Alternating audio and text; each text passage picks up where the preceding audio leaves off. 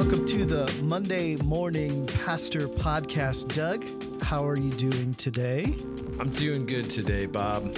I am doing pretty well. Uh, the fall sporting seasons are coming to a close, so my my uh, I feel like I'm getting some of my evenings back, which is always a good thing. Always fun to watch my kids, but always Oh, nice. glad when the seasons are over. Nice. Yeah, how about you? nice. How you be? I yeah, I also am preparing to finish a season. You know, I do some woodworking and we do Saturday my daughter and I do these Saturday markets on Saturdays and uh this Saturday this coming Saturday is going to be our last one for the season. And I've been fantasizing recently about sleeping in on a Saturday. I don't know I don't know how you do like what your morning rituals are, but I'm, you know, my alarm goes off at 6 a.m. Uh, every day but Sunday. I give myself till 6:30, so that's my sleep in. But uh, when market season's over, I'm I'm not going to turn on an alarm on Saturday, and I'm going to see what happens. Oh man. If and what I fear is going to happen is I'm still going to get up at six and like like I won't be able to do it. What is it that you know it's not just you get into a routine, it's it's that it's something about the drivenness in us or I, I don't know, but like I used to be able to sleep hmm for a long time and now I can't just lay in bed. I can't do it anymore and I've never been more tired. Pastor Doug, help me with that. What should Fix me. I, I so desperately want to have a lay-in, you know, on some Yeah. Saturday morning, and I just I'm I'm wondering if I'm going to be able to do it. Well, Bob, there is God's grace is sufficient for you, my friend. You know what's really funny about that? the best piece of advice the year that i i took over uh as the lead pastor of renew i picked up this this wily old sage coach by the name of bob hyatt to help me in this transition and i remember telling you how tired i was and you told me the best piece of advice where you're like take a nap man i'm like wait what you're like yeah. Yeah. take a nap and then you went on to tell me about the naps that you take and i was like that's like the best, most practical piece of advice. Um, all right, so I know that's a Yes. sidebar, but Bob, I have the same problem. I mean, I get up every morning at 6 Yeah. a.m., my alarm goes off, and I don't have an alarm set on Saturday morning, and I'm up at 6 a.m. every Saturday morning. I don't Yep. one Yeah. time I did sleep till 7:30 and I thought and I like I wasn't sick. I mean, I got up I'm like this surely it must be COVID or something's not right, but I don't I don't know. I I wish maybe one of our listeners can send us like great insight on here's how to sleep past your alarm clock. Not through your alarm clock, but like your internal alarm clock. Yeah. Yeah. Interesting. That would be cool. Yeah, it, it's so funny. We we go eh, th- different seasons of life. Like it's such a struggle to get up. And then suddenly you find it's a struggle not to get up. Yeah.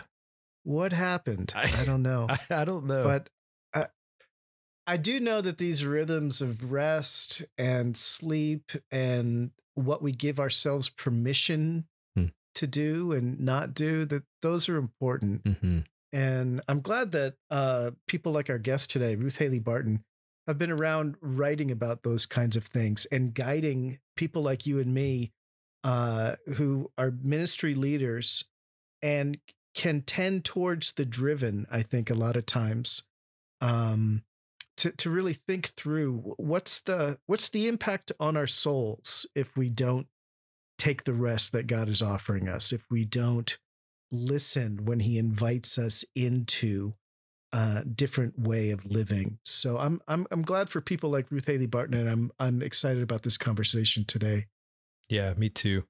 I know it's I know for me it's been very similar. Just I remember reading one of the first books on Sabbath. Um I remember reading um oh gosh, uh, Abraham Joshua Heschel's book on Sabbath, and it just radically shifted. And then I read a, a book on uh, by Brueggemann, Sabbath as Resistance, and and these these books marked me deeply.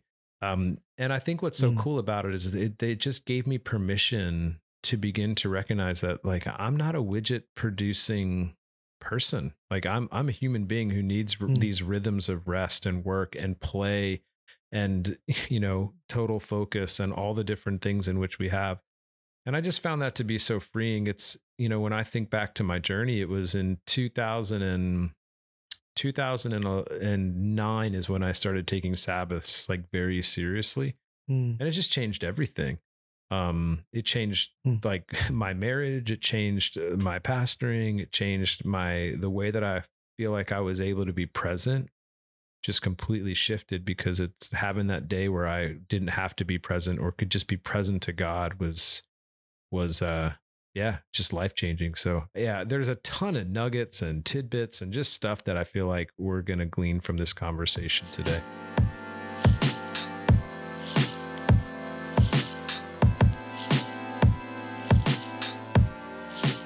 Our guest today is Dr. Ruth Haley Barton. She is the founding president and CEO of the Transforming Center, a ministry dedicated to strengthening the souls of pastors and Christian leaders and the congregations and organizations that they serve. Ruth is the author of numerous books and resources on the spiritual life, including Invitation to Solitude and Silence, Sacred Rhythms, Longing for More, Pursuing God's Will Together, and Life Together in Christ. She's also the host of the Strengthening of the Soul of Your Leadership podcast. Um, we are really excited to have Ruth Haley Barton on. She's been someone who has shaped my ministry and life in so many different ways, and we're talking to her about her newest book, Embracing Rhythms of Work and Rest. We hope you join this conversation with our friend, Dr. Ruth Haley Barton. Ruth, thank you so much for joining us today on the Monday Morning Pastor. We really appreciate you uh, joining us. Good to be here. Thanks for inviting me. Absolutely. So you've been pastoring and shepherding and podcasting and encouraging leaders and pastors for for many years now. And we want to just pause and say thank you, thank you, thank you for for answering that call and for being part of that mm. deep work. Um, mm. But the question that mm. I have, and I think our listeners would love to hear too, is where does that calling f- in you come from? Hmm. Well, uh, two different ways to answer that. One is it comes from my own story. I'm a pastor's kid, so mm. um, we are a pastor's family. My brothers are pastors. It is the world and the life that I know the best. And I think when you're a child raised in a pastor's home, you actually see the church in a different way than most other people do. Um, you see you, i mean i i joke about the fact that you see the seamy underbelly of it all. Um, so you know you just you just know it. You know the difficulties of it. Uh, you know the stresses of it. You know the uniqueness of it of the pastoral call. So it really is the world that i know the best. Um, and then secondly the calling comes from a period of time in my own life when i was in ministry and became aware of my own deep need and became aware mm. of the fact that you can be very very successful in your life externally. You can be doing well, is what I mean. You can be being effective as a pastor or as a leader, and good things can be going on in your external ministry life, but inside you can be dying. Mm. Um, mm. And so it was really my own seeking and searching at that point in my own life. Um, where I had to I had to really step off the ministry treadmill and spend a couple of years really um, attending to my own soul, allowing God to attend to my soul, um, just experiencing spiritual direction and uh, the spiritual practices that I didn't know about that hadn't been a part of my life growing up that I really, really needed, like solitude and silence and a different, another approach to scripture, that sort of thing. So it really comes out of my own need too, that period of time in my own life when I needed something else desperately. I just needed so much to have my soul replenished in God's presence. Um, and then when I was on staff at um, a large church, that was very successful. I also saw many other staff people who are experiencing a great deal of external success, but who are dying on the inside. And mm-hmm. I realized that there, I just really had a call to work with uh, leaders broadly because of what I had seen and known and experienced mm-hmm. myself. Well, thank you so much for answering that call. And and we, I mean, I, I know for myself and Bob, we've really appreciated. Um, although we haven't had a ton of, there's our first time mm-hmm. chatting with you in person. Mm-hmm. We've been chatting with you for years through your mm-hmm. books. Um, Good. Then this just, is going to be easy. Yeah, totally, totally, totally. But I, I think what's what's interesting is you know you you you really hit on why we do this podcast of just realizing mm-hmm. that there's a, there is an underbelly of pastoral ministry. You know the the toll it takes on one's soul yeah. can mm-hmm. can really be damaging and challenging. Um, and and again, I think one of the things that we talk about, myself as a spiritual director and and Bob and as coaches and spiritual directors and things like that, we talk a lot about Sabbath and uh, what it means to enter into rest and and and your your newest book that's coming that that has come out we're really excited about because you really hit on this in such profound ways that uh, I we just appreciated and so as we think about pastors and Christian leaders, they, there tends to be this this love hate relationship with Sabbath. Um, yeah, and you have this. You kind of touched on this idea that sometimes Sabbath is entered into, and sometimes it's forced on us. Um, mm-hmm. And so, how did your Sabbath journey begin? Yeah. Well, it began with the being it being forced on me. hmm. um, as a pastor's kid, we did practice Sabbath, but rather legalistically, and so it was a day when um, we were in church twice. You know, we were in church in the morning, two services in the morning, and then one in the evening. And then in between, because we were the pastor's family, we often had company either to our home or we would go to other people's homes. And I do miss now the kind of communal rhythm of that. I mean, um, I think in our day, we're rarely in each other's homes these days, and certainly not on Sundays. Um, so I miss elements of it.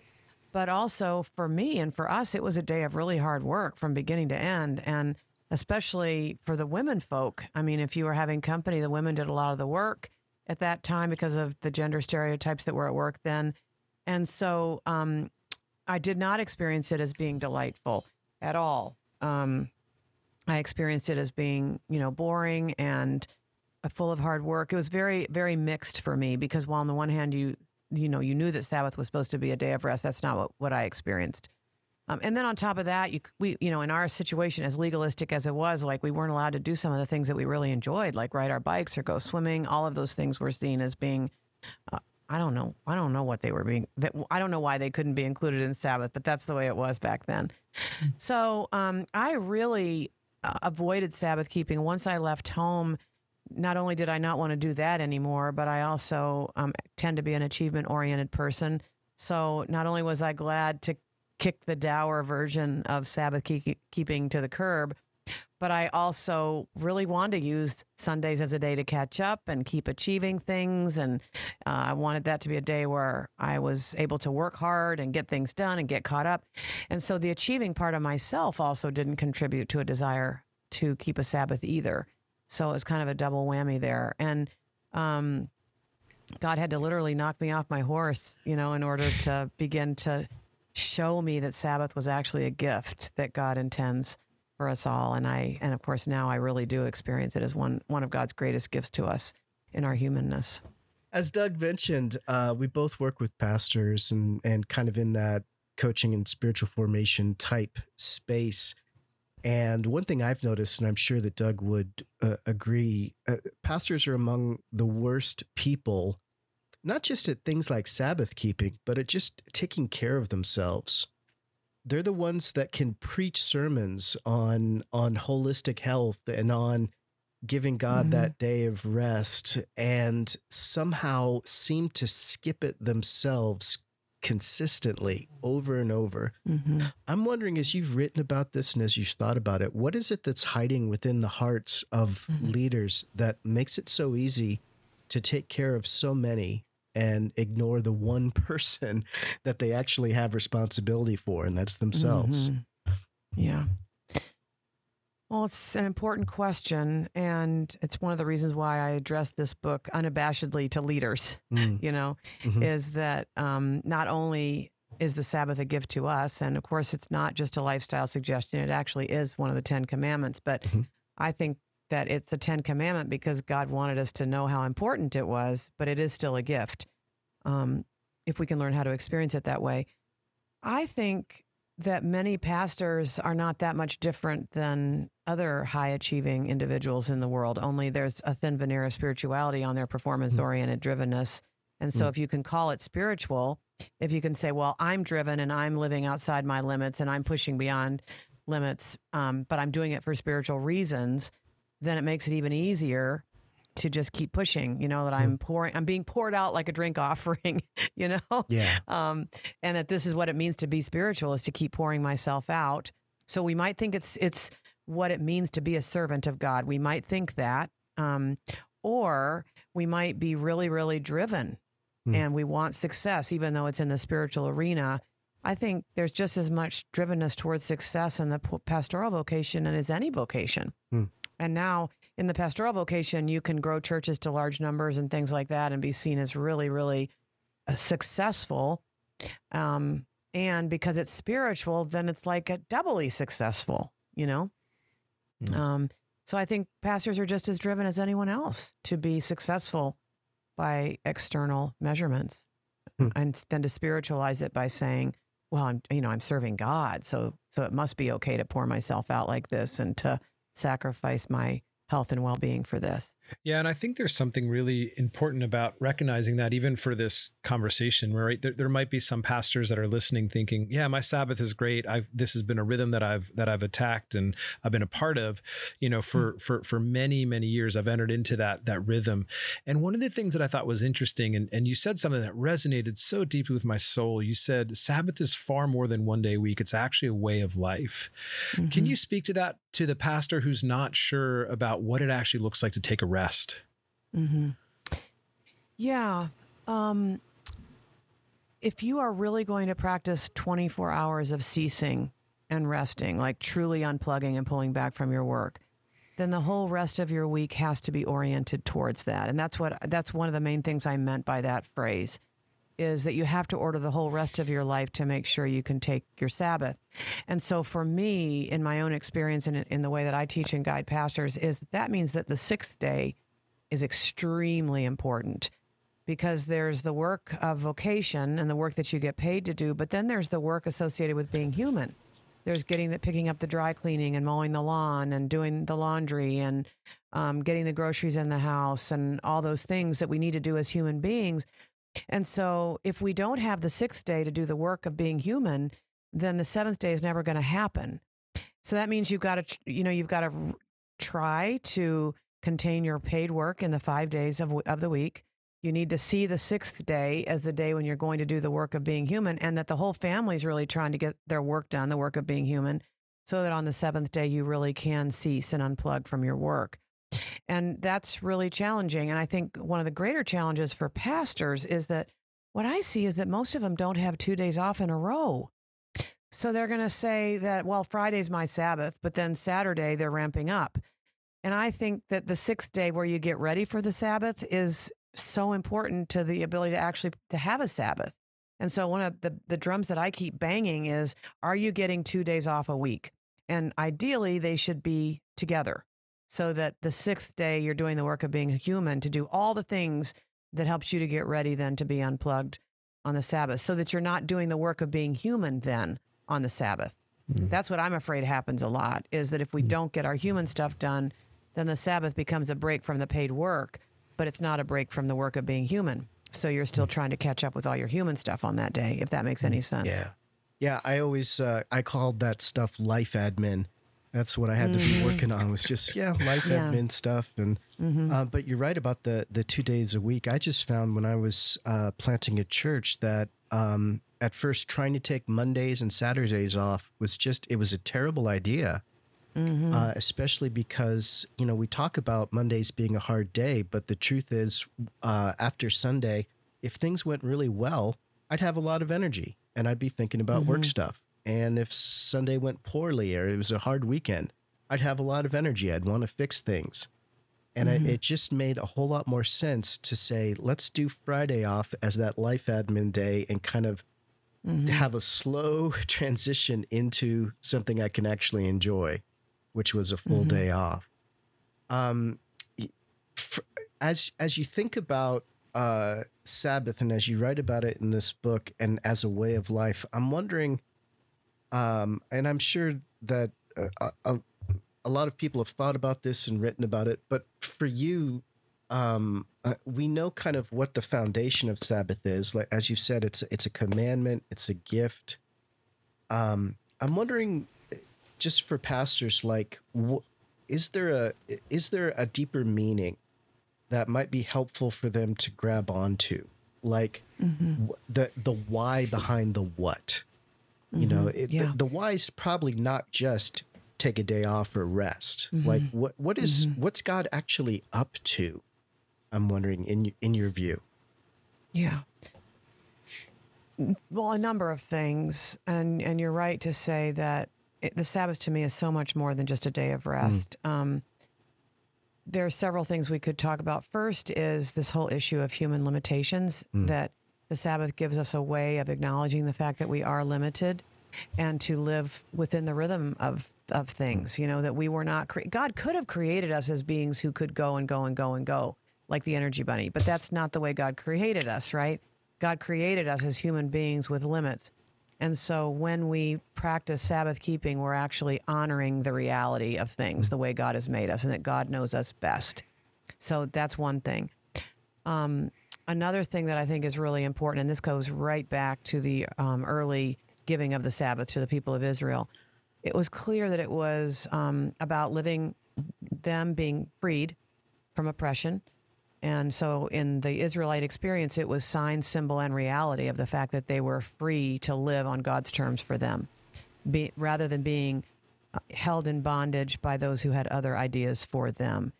And I think to me, that's one of the more powerful aspects of Sabbath keeping is that on the Sabbath, we're saying, God instituted the Sabbath because God knows me and knows how he made me and knows what I need. When I take a Sabbath, I'm actually pledging my allegiance, mm. brand new, to my God and I'm saying, I belong to God. I do not belong to this culture. I do not belong to this consumeristic environment. I am not in bondage to productivity and achievement and all that everybody says I need to be. I'm actually, you know, living on God's own terms for me on the Sabbath. And I hope we can all really experience Sabbath as being liberation from bondage and oppression to the culture that we live in. It's a time to say no to consumerism, capitalism, everything that's trying to tell us that we don't have what we need and you need this and you need that and you need that, or that your life is going to be satisfied if you have this and have that. Um, but that God's gifts to us are enough, and God invites us to delight in God's gifts to us that can't be bought and sold. Mm. I think that's a very powerful reality that on the Sabbath, I'm actually declaring my allegiance to God and, and living um, in God's way yeah. for me. Uh, and then the, the last one I would mention would be trust. I think in the Israelite journey, one of the main things that they learned in the Sabbath keeping was this um, whole dynamic of trust, where they were supposed to gather on six days and then um, gather for gather double on the sixth day, so they could not gather on the seventh. And in the beginning, they didn't know if they could trust God for that. Um, they just so they went out on the seventh day thinking that they were going to find what they needed then. They didn't trust that God would provide for them. And so, in, in my experience, there's also a very deep kind of trust that I'm ushered into on the Sabbath that I can rest and I can trust God to continue to run the world while I'm doing what God is inviting me to do. And that I can also trust that the work that I've done in the six days is going to be enough. And that's hard. I think many of us in our culture right now just are convinced that man, I can't afford to take a day off. There's got too much to do. I can't possibly carry out my commitments if I actually do take a Sabbath. But on the Sabbath, we're actually invited to trust and to say, the work that I've done is enough. I can take my hand off the plow. God can keep running the world. And while I'm doing what he's asked me to do, and it'll all be there for me when I, you know, when I emerge. And I think for myself, I experience it every single Sabbath. I'm wrestling with trust, every single one on hmm. some level. I am wrestling with the issue of trust in my life and who do I really trust? Do I trust myself and my ability to work harder and work seven days a week? Or do I trust that if I live in God's rhythms for me, that God will make it enough? It's a very deep, formative practice when viewed in that way.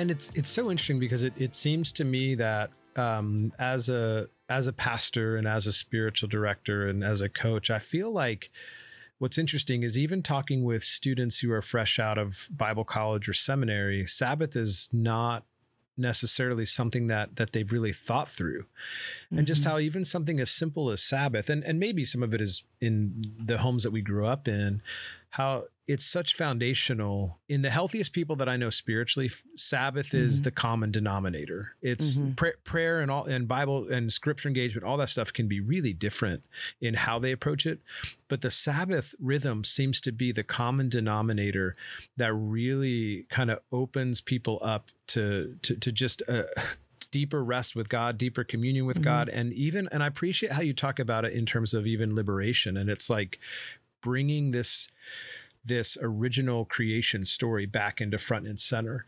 Um, but I also think about it in terms of you know you're you're a young you're a young pastor and and your husband works full time and he's doing this and, and, you're taking a Sabbath and you have two young kids. And I appreciate that you talked about season mm-hmm. of life uh, as an important thing to think through.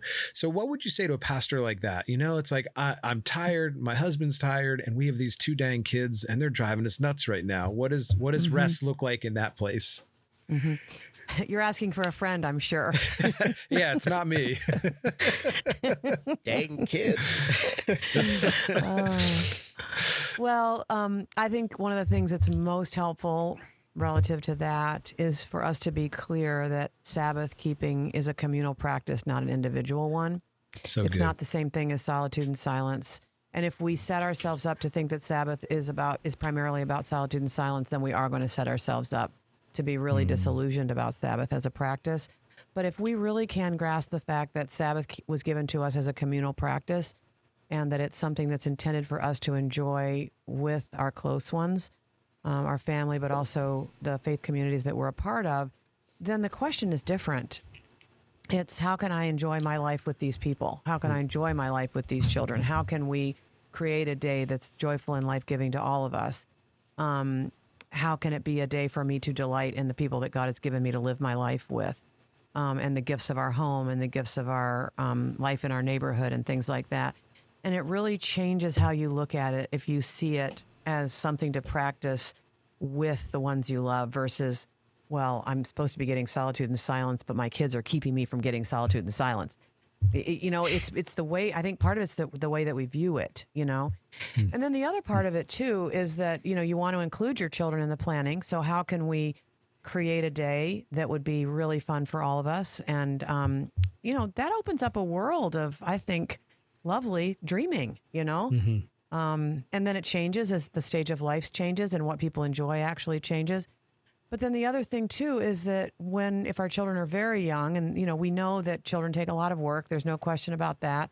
But um, on the Sabbath, if our kids are young and they still take naps, then on the Sabbath we take a nap too when they take a nap. Mm. You know, during the rest of the week when they take a nap, we're doing a million things. Mm. But if we can even get them down for a half an hour or an hour or or have structure a quiet time into the Sabbath day, then we're crawling back into bed and taking a really, really delicious nap because that's what God has told us to do.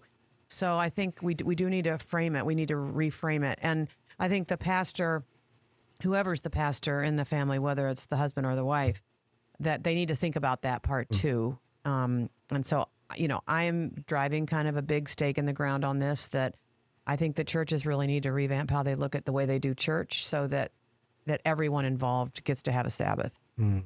So I would like to see that pastors would carry off the, the, services on Sunday in the morning, and then everybody goes home.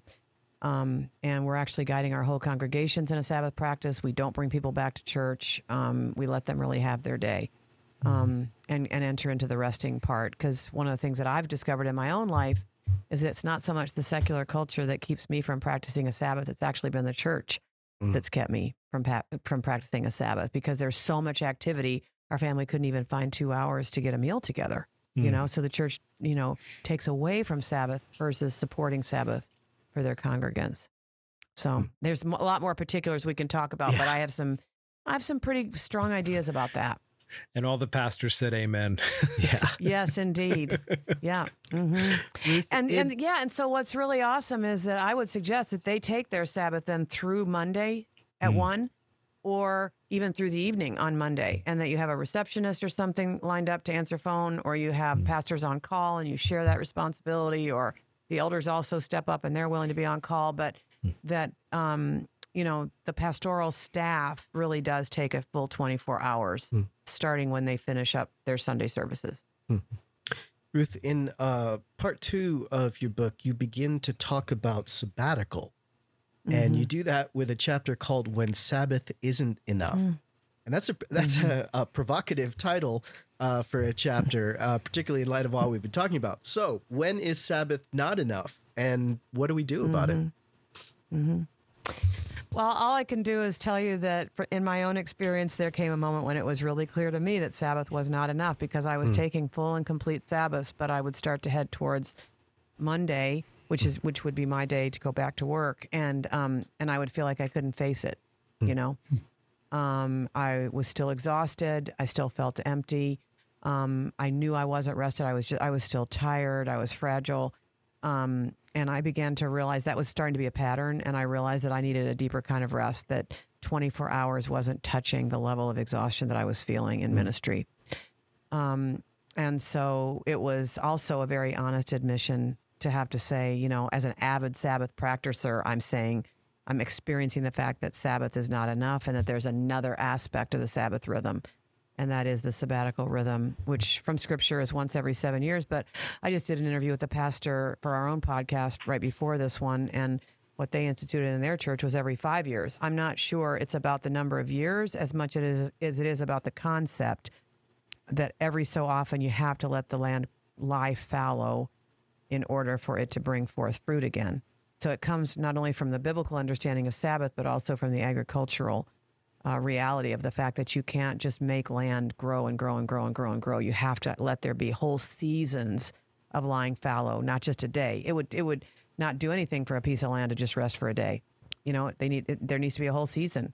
And so um, I, I've really become convinced that when you look at a Sabbath life, that um, the sabbatical pattern is also part of an overall life that is ordered around Sabbath, and that it's definitely a part of a Sabbath community in which um, this, the community's life affirms a sabbatical rhythm for their pastors. And um, probably I would suggest and prefer that it was actually written into one's employment agreement or terms of call, that the understanding about sabbatical is already there before you're hired. Yeah, yeah, and you know, often it, it seems as though uh, leaders who take a sabbatical, it's not just that they come back ready to do the same things that they were doing before mm-hmm. again. There's a they come back radically changed very often. Mm-hmm. There's a shift that mm-hmm. happens within them. And so I guess my question would be why why do you think that is? How, because, you know, it and I think you make the point in the book that sabbatical is different than vacation. So what is it about sabbatical that is such a catalyst for transformation? Well, you're right to call attention to the fact that I do distinguish between a vacation and a sabbatical. And oftentimes there will be some vacation time that's part of the sabbatical, but it's not by definition what sabbatical is. Often on our vacations, we have a lot of schedules. We're with, you know, we're with our families. We have a lot of fun, but we're but we don't necessarily rest. Or we might have travel involved. You know, lots of plans and things like that. Sabbatical is for another reason. It is for a deep kind of rest. It's not for running around doing stuff and being busy just doing a different set of things. Um, it is more, and maybe I could mix my metaphors here. In another book that I wrote um, on solitude and silence, I talk about the jar of river water that has sat still long enough for the sediment to settle and the water to become clear. On sabbatical, our souls settle um, in a much more uh, complete way, and we touch, you know, the bottom of our souls. And um, I think the RPMs are often going really fast for, for pastors. And so we're, you know, like you can't, um, it's, it's really usually best not to jump off a treadmill while it's still going. It's, you know, because otherwise you might, you know, trip and fall. It's actually best to s- slow the RPMs down, you know, until you finally are still and settled and start to hear the voice of God. So sabbatical is for a whole different purpose than vacation. I um I think sabbatical often for pastors will create space for healing, um, not just resting, but actual healing for the soul because pastoral work is very hard work. disillusioning work. Uh, we take a lot of hits. We're on the front line of a spiritual battle as pastors, and you know, oftentimes we soldier on, but there really are wounds and pains. And so, I strongly suggest um, spiritual direction and therapy, if possible, within um, a sabbatical season. Um, I think sabbatical sabbatical can also be a time for discernment, where we have maybe questions in our lives that we want to bring to God, and it just takes time to work with those questions and to hear from God about them. Um, it might be a time of physical healing. Um, I talk about the first sabbatical that I had corresponding with the conclusion of years of caregiving for my parents and getting into the sabbatical and um, realizing just how much I needed physical healing because I'd been pouring out so much and caring for my parents. I hadn't even been going to doctor's appointments, you know, and that my my body wasn't doing very well. And so I got a trainer and really and did medical things and just took care of myself at the physical level in a way that I hadn't been able to um, to that point. So there's healing that needs to take place at the physical level, just space to take care of yourself. Um, and to find one's self replenished. Um, there's also hormonal and chemical things that need to settle down in the body. So the pastoral life is very stressful usually, and especially the last couple of years. I think probably most pastors' uh, stress hormones are high, and it takes time for the stress hormones to diminish within our systems um, so that we can come back to some normalcy, some sense of normalcy beyond all the stress that we carry. So, um, yeah, it's it, sabbatical is so much different than a vacation, and partly because it's long term enough to do some self care things that are different. So I'm not even somebody who says it should always the whole thing should be with your spouse necessarily. Some people say, well, how do I do that? You know, my spouse works, and how to. I'm like, well, it doesn't really matter because you can take a vacation, but you've got some other things you're supposed to be doing. You know, there's some other areas of attention and you need some space to do that. They can go on and do their job the way they normally do it because you are on sabbatical and doing some things that that need to be done in your life. So my husband's a banker. He, he didn't get a sabbatical, um, but he, you know, but he's there, and I'm a better, I'm a different person on sabbatical. So we enjoyed our evenings and we enjoyed our weekends and stuff. But I was in a different season than he was in, and that was okay. We had two vacations at the beginning and at the end, but the sabbatical itself was mine. You know, it was what God was doing in my life for me. Does that make sense when I say it that way? Absolutely. Absolutely.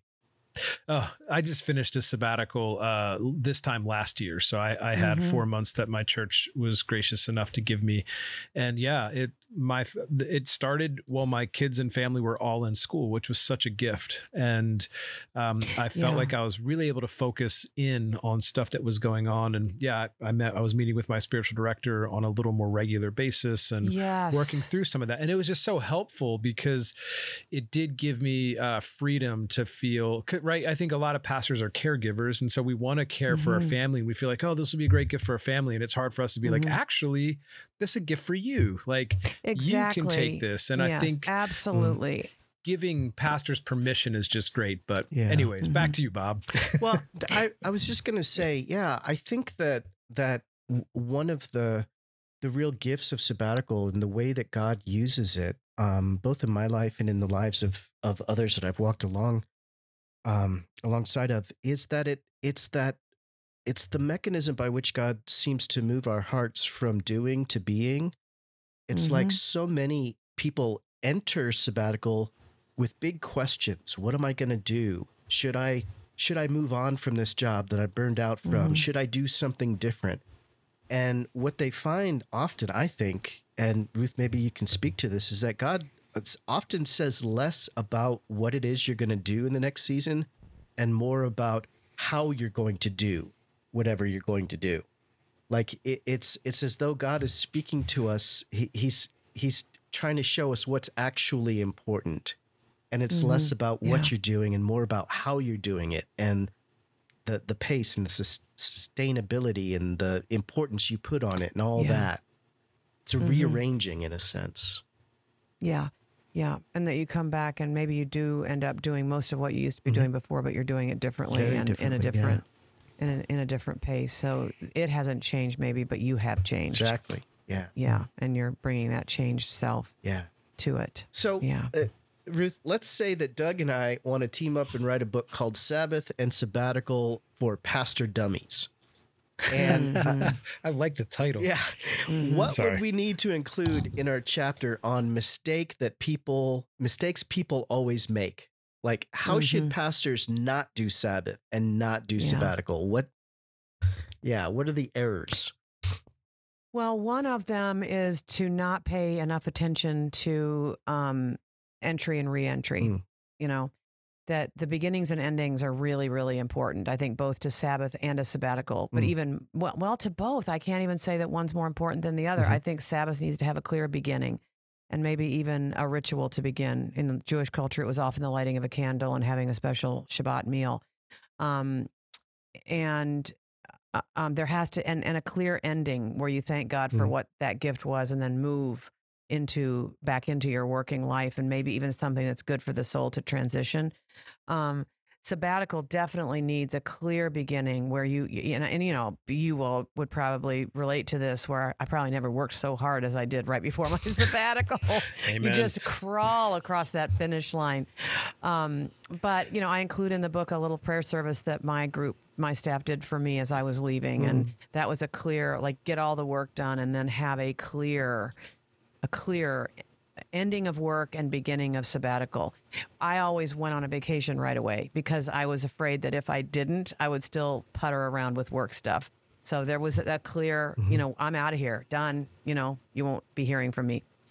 Um, also, the reentry, I think it is a mistake, and I made this mistake. Um, to like take your sabbatical right up to the end and then just jump into work the very next day versus having a week or two or even three you tried to where jump you know back you're, on the running treadmill. Oh yeah, without yeah. Oh man, is that dangerous? I mean, it's just it's terrible. I mean, and I know other people. I've heard them talk about how that when they don't do the reentry very well, you know, they're yelling at the dog, they're mad at their coworkers. I mean, you know, you come back and you're just a mess because you didn't transition. Um, so I think transitions is one, and some, and then secondly, I would say boundaries. Uh, it is really important to have boundaries around this time, and that means you've got to be really specific with the people from your work. Um, there has to be a clear understanding that some, you know, even if there's a, a high-profile funeral or uh, a wedding or whatever, that um, that you, it's not going to be you. You know, it's just you got to practice the priesthood of all believers and say there has to be somebody else and you got to help your con- congregation eh, get weaned from you a little bit mm. and realize that the associate pastor or an elder or a Stephen minister is just as good to be cared for by them as by the senior pastor. Don't let them elevate you to the to the point where if you don't come to their bedside, somehow the associate pastor is not as good. You know, I mean that's just ridiculous. It's just, you know, we just have to help our congregations get beyond that. I also think that that we have to do some thinking about cell phones of course we unplug from work email and hopefully we all have a private address that we can still interact with. But the the thing that i'm aware of is that because we've all given our cell phones to so many people they don't know that you know we're not available to them in that way. Strangers from 5 years ago you know or depending on how far and wide your your cell phone number has been shared. So i i um, have even felt that it might be a good idea to actually put an away message on the work on on the work cell phone or the one that's associated with your work and actually leave that behind and get another cell phone, mm-hmm. a cheaper one or something that you use during your sabbatical so that there's no possibility that people that that don't know that you're in this season can actually encroach and intrude upon your time. So so that's that's the third one is boundaries and then or the second one and then the third one is I do encourage people to be really thoughtful about what is work for them and what is not work for them so that we don't cheat, mm. Mm. you know, um, and do little things that really are work related. Um, but we're very, very clear on what constitutes work for us, and that is what we're ceasing. That's great. I, I think that's such a it's such a beautiful list and i love that entry and reentry i just walked with a with with a pastor who took sabbatical um, and it was such a it was such a fun space to be as a spiritual director to walk with mm-hmm. someone in the in the in the you know the entry and the and the and the exit or the reentry and what was mm-hmm. so cool is his church and so if anyone's getting ready to go on sabbatical if you're a pastor let them listen let your elders listen to this podcast because i think there's so much for them to learn mm-hmm. um, but his church wrote every person in the church wrote him a letter of Mm. specific ways that that pastor has blessed them over the years and they gave it to him 2 weeks before he went on sabbatical. So part of his his entry into Mm. sabbatical was seeing the good things that he was able to do. I'm like man that's such a beautiful gift for pastors. Um, and just thinking like I, I think there's such wisdom um, talking to pastors about this particular thing and even being encouraged to dream about your sabbatical. I mean i Yeah. uh, mine was a year ago and I'm, I'm i'm six i got six years left until i get my next one and i can't wait because i've got more Mhm. adventures to go on um, Mhm. but lastly, wanted to mention your podcast, um, Ruth. And so tell us your podcast and a little bit about what you're jumping into this season. hmm Well, our podcast is called "Strengthening the Soul of Your Leadership," and um, it's it really is all about helping leaders connect and forge a stronger connection between their souls and the way they're leading. Um, and of course, biblically and theologically speaking, the soul uh, from Romans eight, the soul is the the place where God's Spirit witnesses with our spirits about things that are true, um, our truest identity, and then our calling and everything that can emerge from there. And so, to be um, more connected with our souls in our leadership versus seeing our souls as being over here and our leadership as being over here. And so, um, you know, in, in many of the episodes, we've worked through conversations around some of my books. And so, right now, we are um, in a season on embracing rhythms of work and rest from Sabbath to sabbatical and back again. Um, our last season was on family systems theory and how that affects our leadership. So, it's really topics that keep us connected as leaders with the most authentic part of ourselves, that place where we're connected with God and allowing our leadership to emerge from that place. That's awesome. Well, thank you again. And we, we've been asking our guests, would you mind leading our pastors and leaders with either a benediction or a blessing or a prayer? hmm Yeah. Well, first of all, let's just take a moment to be quiet. I think um, that's good for us all, and to just listen pay attention to what God might have said to you personally in this conversation. Just notice the word or the phrase or the concept or the idea that shimmered for you, where the Spirit seemed to be nudging or stirring you around whatever was said, and, and claim it. Don't let it go. Just claim it for yourself as something that God has for you today.